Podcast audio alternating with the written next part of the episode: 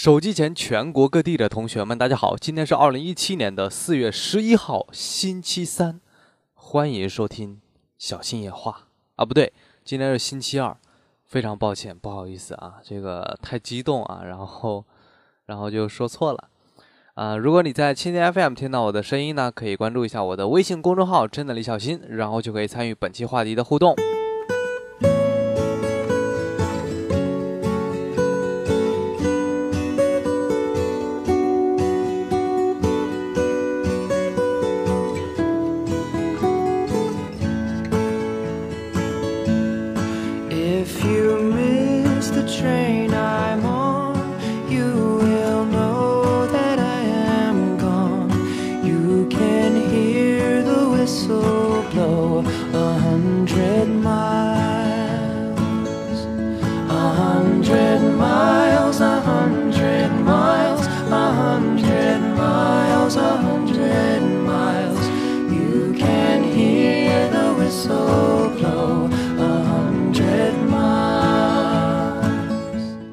好，我们今天讲到的第一条新闻肯定是关于小米。小米公司在今天确定，他们将于四月十九日发布年度旗舰手机小米六。呃，昨天我猜是这个四月十八号，对吧？跟我猜的也就相差一天。尽管如此，还是啪啪打脸啊！这个也没多大意义嘛，这个发布时间猜错了也很正常，对吧？呃，四月十九号，也就是下周，我看一下是下周三发布，呃，下午两点钟在北京工业大学体育馆。呃，然后关于小米六的话，真神奇啊！这个小米的保密工作做得越来越好了，堪比苹果啊，比苹果好多了，你知道吗？呃，苹果在发 iPhone 七的时候，半年前这个照片都泄露出来了，但是小米啊，像什么小米 Mix 啊、小米六啊，发布之前好像没有任何的风声，尤其是小米 Mix，发布之前没有任何的这个谍照啊什么之类的，啊，有人说就把那个就把那个谍照放出来，你也不相信啊，小米 Mix 对吧？呃，然后这个小米六呢也没有谍照啊，然后今天小米六的这个官方的海报，从这个海报当中呢，我们会看到一些信息啊，给大家解读一下。呃，这个海报上有一句文案叫做“你等了二百零三天，我们等了七年”。二百零三天是距离上一代小米系列的手机发布是二百零三天，就是小米五 S。然后、等了七年是什么呢？是小米成立了七年。小米呢是二零呃二零一一年的四月四月七号成立的，应该应该是的，我我没记错的话应该是啊。呃，然后这个叫我想想啊，要说什么？然后这个海报上有一个六啊，这个六的话，诶，不一样，什么呢？感觉很有质感，好像有一点像玻璃啊，呃，也有一点像那个叫什么，呃，叫什么不锈钢，是吧？就像锤子 M 1 L 的那个呃不锈钢的版本，有点像啊。小米在历史上呢是出过一款不锈钢中框的手机，奥氏体三零四嘛，对吧？那个小米四啊。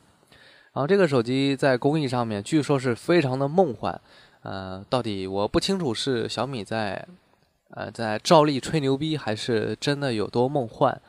嗯、反正还有一个大家注意到没有，这个它的这张海报呢用的是一张夜景的图片，我觉得很有可能这个照片就是小米六的真机拍摄的图片，所以这款手机在夜景方面应该也会有不错的呃表现吧。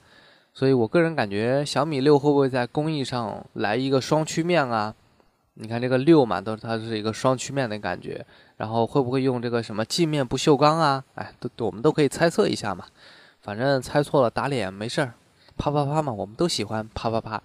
呃，然后再来说一个，就是通常我们会认为小米在设计上面、在工艺上面的突破不是那么大，其实倒也不是。你可以去梳理一下啊。其实小米一代跟二代，二代确实没什么突破啊，塑料手机。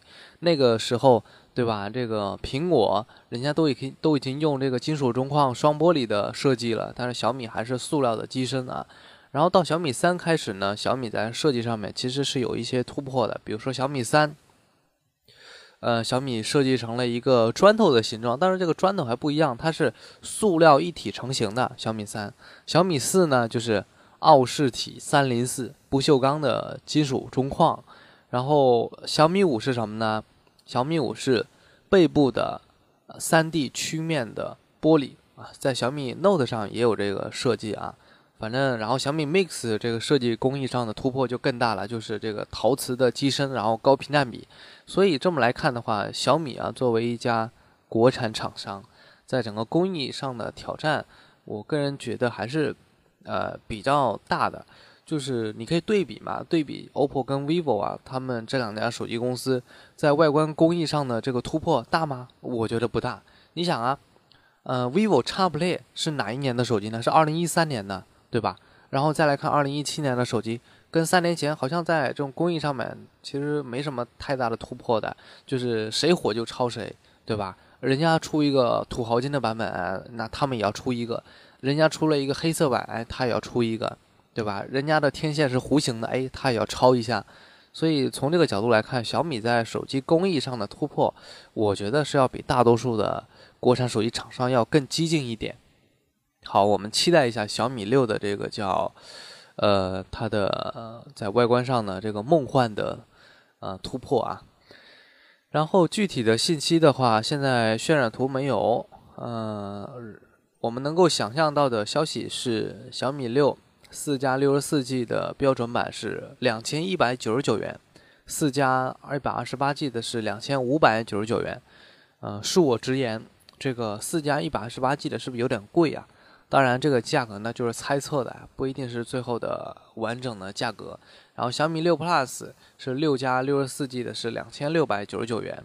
呃，怎么说呢？我觉得这个价格，嗯，差不多吧，反正 随便猜，也就一九九九到两二九九九之之间，对吧？你随便猜，嗯，反正这个概率就十分之一啊。我感觉小米。嗯，如果还能够维持一九九九的话，那是最好的。如果不能维持的话，我觉得二一九九啊，我觉得啊也可以接受嘛。毕竟现在都在讲这个消费升级嘛，米粉也在升级呀，对吧？好，说完了小米啊，今天手机圈就两条消息啊，就小米公布小米六的发布日期，还有这个乐视，乐视公布了发布了他们的新一代的手机，叫乐视 Pro 三。啊，乐视的掌门人也换掉了，这个我们不去考虑，因为我不喜欢说太多指点江山的话，没意思。我们具体看产品。乐视今天发布了一款叫做呃乐 Pro 三双摄 A A I 版，呃，主打的是人工智能，呃，人工智能怎样去实现的呢？就是在手机里面自带了一个人工智能语音助手，叫乐乐。嗯，好吧。然后还有一个卖点就是后置。双一千三百万像素的摄像头，这个手机是首发联发科的 X 二七处理器，最高主频是二点六 G 赫兹，十核的处理器，呃，十核二点六 G 赫兹，其实正常使用的话，应该还是一个锁和降频的状态啊。好，价格是多少呢？呃，四加三十二 GB 定价一七九九元，生态定制版二三九九元。呃，送影视会员一年。我个人感觉乐视手机的性价比好像不是那么大了啊，不是那么大。这个手机的设计的话，也是跟随跟随潮流啊。比如说这个正面的 2.5D 玻璃啊，啊，背部的一个弧形的天线啊，然后双摄像头，哎，这个摄像头设计的还真是有一点喜感的。你看它这个有很有喜感，还准备了好多贴纸，是吧？嗯，然后有了黑色版啊，质感还不错，就是摄像头凸起有点大，我个人感觉不是太好。怎么说呢？我觉得现在大部分厂商设计的双摄像头都不好看，都挺丑的。尤其像我觉得小米设计的双摄像头就特别丑。呃，像苹果还好，那个华为我觉得是属于正常的状态。然后其他厂商就不说了，什么三六零啊，我也也挺难看的。这个乐视的话。呃，它不能说难看吧，就我觉得它是比较有趣，哈它比较有趣啊。好，说完了这个乐视的新手机，嗯，我是不推荐购买了，反正我是不推荐啊。好，说完了乐视的新手机，我们再来看一个调研的数据啊。呃，GFK 是一个全球知名的研究机构，他们调查了这个大学生群体智能手机消费研究报告啊，是针对这个国内的啊。然后无非有这几个，呃，有这几个这个结论啊，跟大家分享一下。就是报告显示呢，对于二零一二零一六年八月存量国产手机排行第一阵营份额明显提升，其中华为提升最多，OPPO 跟 vivo 喜忧参半，用户流动性较大。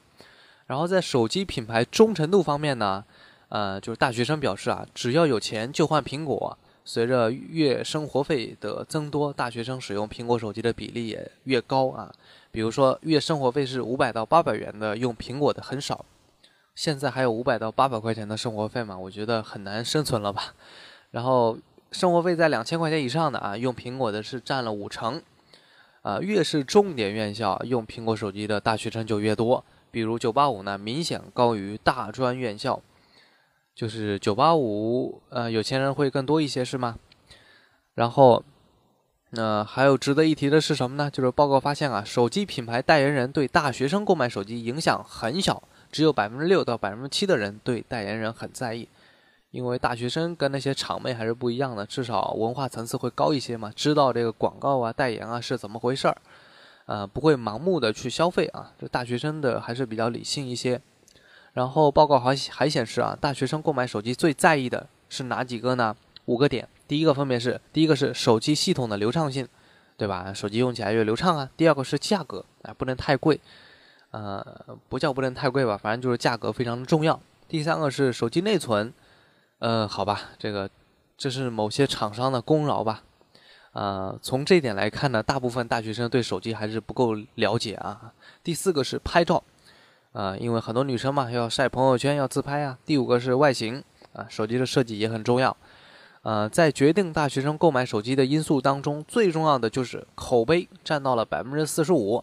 然后仅有百分之十三的大学生会通过专业渠道获取信息，啊，也就是说，假如你现在是一个大学生，你现在正在听小新夜话，那就说明你是这百分之十三分之一啊，不是百分之十三当中的一部分，好吧？嗯，大学生，呃，喜欢手机、了解手机的其实还是比较少。最后呢，就是大学生平均换机周期为十九个月，一部手机的使用周期不到两年，差不多啊，一年就换了嘛。你看苹果也是一年发一部手机嘛。好，关于这个大学生使用手机的这个调查报告，跟大家分享到这里，晚安，明天见。this away, this away, this away.